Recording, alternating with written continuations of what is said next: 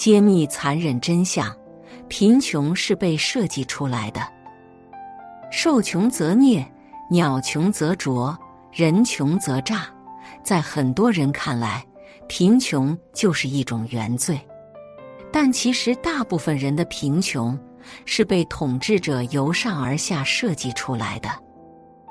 不管是以前的奴隶制、封建制，还是现代的社会制度，都是在顶层设计中故意阻止大部分人致富，因为只有这样，才有人出来卖苦力。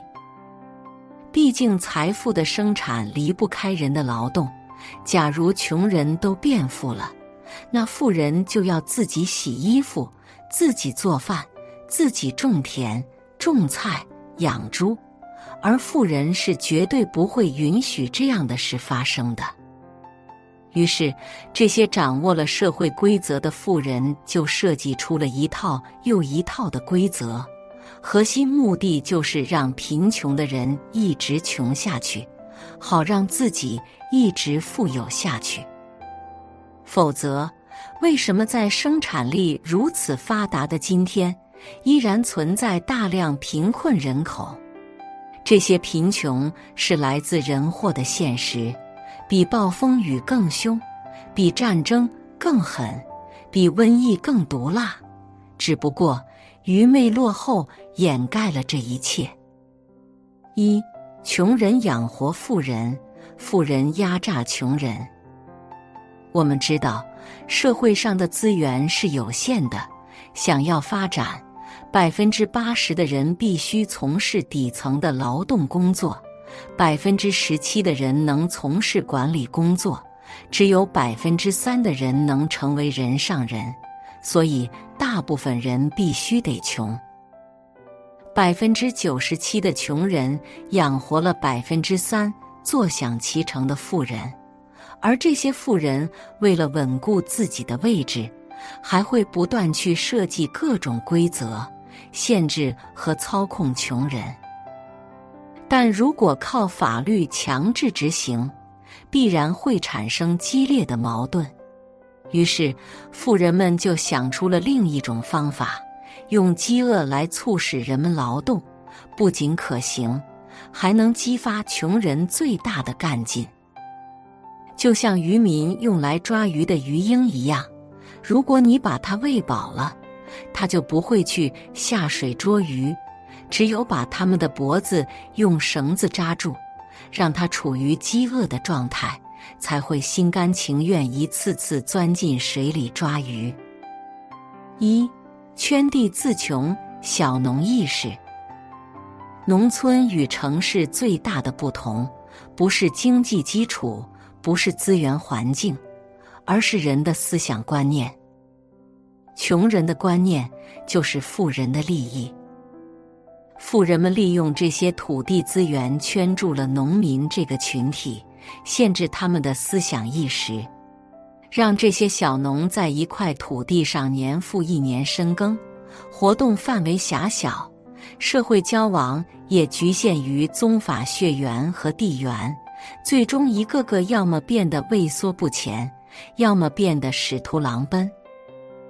就像鲁迅笔下的华老栓一家，夏瑜和夏四奶奶，康大叔，花白胡子。驼背五少爷、红眼睛阿义以及二十多岁的青年和那群不叫的狗，贫穷让他们习惯了在黑暗中随波逐流。他们甚至可以把牺牲当成天然的享用，可以坚忍地蹲守在贫穷的牢房，等待着从牙缝里抠出来的施舍。且是一代又一代把同样的思想观念传染给下一代。动富人的利益，如同动他们的性命；动穷人的认知，如同刨他们的祖坟。再拿教育来说，大部分穷人都等不及用知识赚钱，一有机会就出门打工。对于知识到底能不能变现，他们不确定。但打工一天拿到的钱却是亲眼可见的，就像人生算法中说的一句话：“穷人倾向于拿到确定的东西，他们不要概率权。都说人穷志短，把顺序调整一下，应该会更合理。志短了，人就穷了。这是富人们为穷人设计的第一条贫穷线。二，低价值奋斗，勤劳陷阱。勤劳致富是正确的，但这句话是富人说给穷人听的，因为富人的财富都来自穷人的劳动。穷人越是努力，富人就会越富有。仔细观察，你就会发现，穷人聚集的地方，大多数都是在宣传励志的。他们歌颂勤奋是一种美德，高呼努力改变命运，谈的都是努力。反之，富人聚集多的地方，大多谈的是交易。就像社会统治者让孩子从小就读《三字经》一样，谁控制了穷人的思想和大脑，谁就能让穷人为自己不断创造财富。富人们只要告诉他们，你穷是因为自己不努力、不勤奋导致，他们就只能怪自己没本事，还会毫无怨言拼命工作，妄图通过勤奋来致富。就像《富爸爸穷爸爸》里的一句话：“不要告诉穷人关于财富的真相，让他们一直穷下去。靠出卖劳动力赚钱，心里才踏实，是无数穷人的生活信仰。更讽刺的是，这些穷人被吃的苦中苦，方为人上人这类俗语和糟粕文化洗脑。”还会沉浸在富人的捧杀和赞美下沾沾自喜、自我安慰，穷不过三代。殊不知，大部分钱都早就进入了富人的口袋，剩下的只不过是蝇头小利。要知道，财富是对认知的补偿，而不是对低价值勤劳的奖励。否则，清洁工那么勤奋。每天早出晚归，把地扫得那么干净，为什么他们不能致富？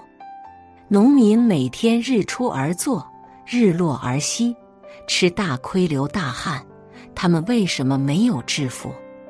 车站里的乘务员，办公室里的上班族，一月三五千工资卖给资本家九九六的人们，他们为什么没有致富？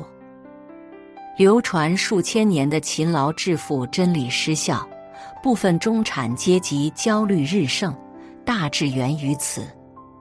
只可惜，大部分穷人们往往就喜欢不动脑的勤奋，或热衷于干体力的勤奋，每天在无效的循环中拼搏，永远被绑上劳碌命的厄运。这是富人们为穷人设计的第二条贫穷线。三，高价值消耗消费陷阱。人类自进入工业化时代以后，生产力得到巨大提升，物质也丰富了，要让大多数人依然贫穷，逐渐变得不太现实。资本家为了让人们心甘情愿继续劳动。设计出了更隐蔽的办法，让你在内心感到贫穷，不断加大你在物质和精神层面的消费，想法子让你尽快把收入花掉。他们利用各种宣传工具，塑造了一套非常隐秘的价值体系，就像一个大型传销集团，告诉你这个东西叫做豪车，那个东西叫做别墅。宾利五百万，中心小区二十万一平米，你拥有这些东西就是快乐的，没有就是个失败者。赶紧拼命赚钱去买吧，把这个传销集团做大做强。当人们的收入和消费不匹配了，富人们就会跑出来慷慨借钱，分期给你消费，美其名曰花明天的钱。圆今天的梦，为什么有的人连一万块都没有，却觉得五十万也没多少？为什么很多人觉得普通人三十岁以后至少应该有百万存款？人们在消费的畅快中，早已不知不觉掉进了一个设计好的深坑，让你永远疲于奔命，永不停歇，只能世世代代替富人打工。要让驴推磨，就必须蒙住驴的眼睛，让他们保持埋头苦干的状态。房地产就是富人收割穷人最厉害的镰刀，没有之一。原本建筑成本也就每平两千多元的水泥壳子，却被卖到了上百万，背后就四个字：金融收割。穷人们掏空六个钱包，拿出未来三十年超前消费买房，到老了。房子也差不多年限到了，人生都被房子透支了，加之上有老下有小，除了打工还贷，别的什么都不敢想了。这就是被收割的穷人的一生。消费主义和金融贷款就像富人手中的镰刀，永无止境收割着普通人，换来他们的饕餮盛宴。这是富人们为穷人设计的第三条贫穷路线。四，资本制裁垄断资源。都说钱难挣，但为什么钱难挣？世界这么大，哪里不能赚钱了？最根本的原因就在于资本的垄断和制裁。有句古诗很形象：“春种一粒粟，秋收万颗子。”四海无闲田，农夫犹饿死。原始时代，人们掌握了石器和用火。按理说，在动物世界里，人应该活得跟神仙一样。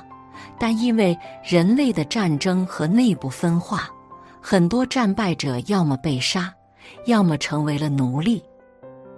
进入封建社会，地主兴起，他们解放了奴隶。给了奴隶更多的自由和分配的权益，让他们成为农奴和自耕农，但也仅仅保证他们挣扎于贫困线边缘，土里求生。到了资本时代，资本家又把农夫从土地上解放出来，赶进了工厂，赶进了公司，进行统一的社会化大生产。但仍旧只是保证他们能领工资而已，绝大部分价值都被资本家收走了。在原始社会，富人最大的财富是功绩；在农业社会，富人最大的财富是土地；而在现代社会，富人最大的财富是穷人。我们在农业时代就知道种地可以为生。但你自己去开荒试试，四海之内莫非王土，就是打个鱼也要交鱼税银子。工业时代的矿场很赚钱，按说所有的矿场都是天生的自然资源，但你去占有一个试试，资本家不把你打残算好的了。现代社会如果把垄断专利包给你，把渠道平台包给你。你看赚不赚钱？但这些是不会给你的。从社会经济运行角度看也一样，富人多在生产端和销售端，而穷人都在消费端。富人购买原材料，制成商品赚取溢价；销售端购买商品，卖给穷人赚差价。整个经济运行链中。只有穷人是金钱的支付者，销售端和生产端的富人都是收益者。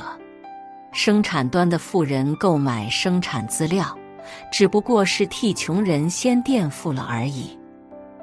可以明确的说，绝大多数穷人穷的根本原因是社会条件的不足，是社会资源的分配权被人为剥夺而导致。如果说这个社会是一场赌局，那穷人压根就没有上过牌桌，有的人甚至连看一眼的机会都没有。穷人榨干自己，富人榨干世界，这是富人们为穷人设计的第四条贫穷路线，也是最难跨越的一条线。二，打破资本牢笼，设计富裕。在权力资本的压榨之下，人们的生活就像被一只无形的大手操纵，人们困苦、前程渺茫。不甘做韭菜，就只能选择不婚不育。社会已经构成了一个既得利益集团高度集中、收刮民脂民膏的生存模式。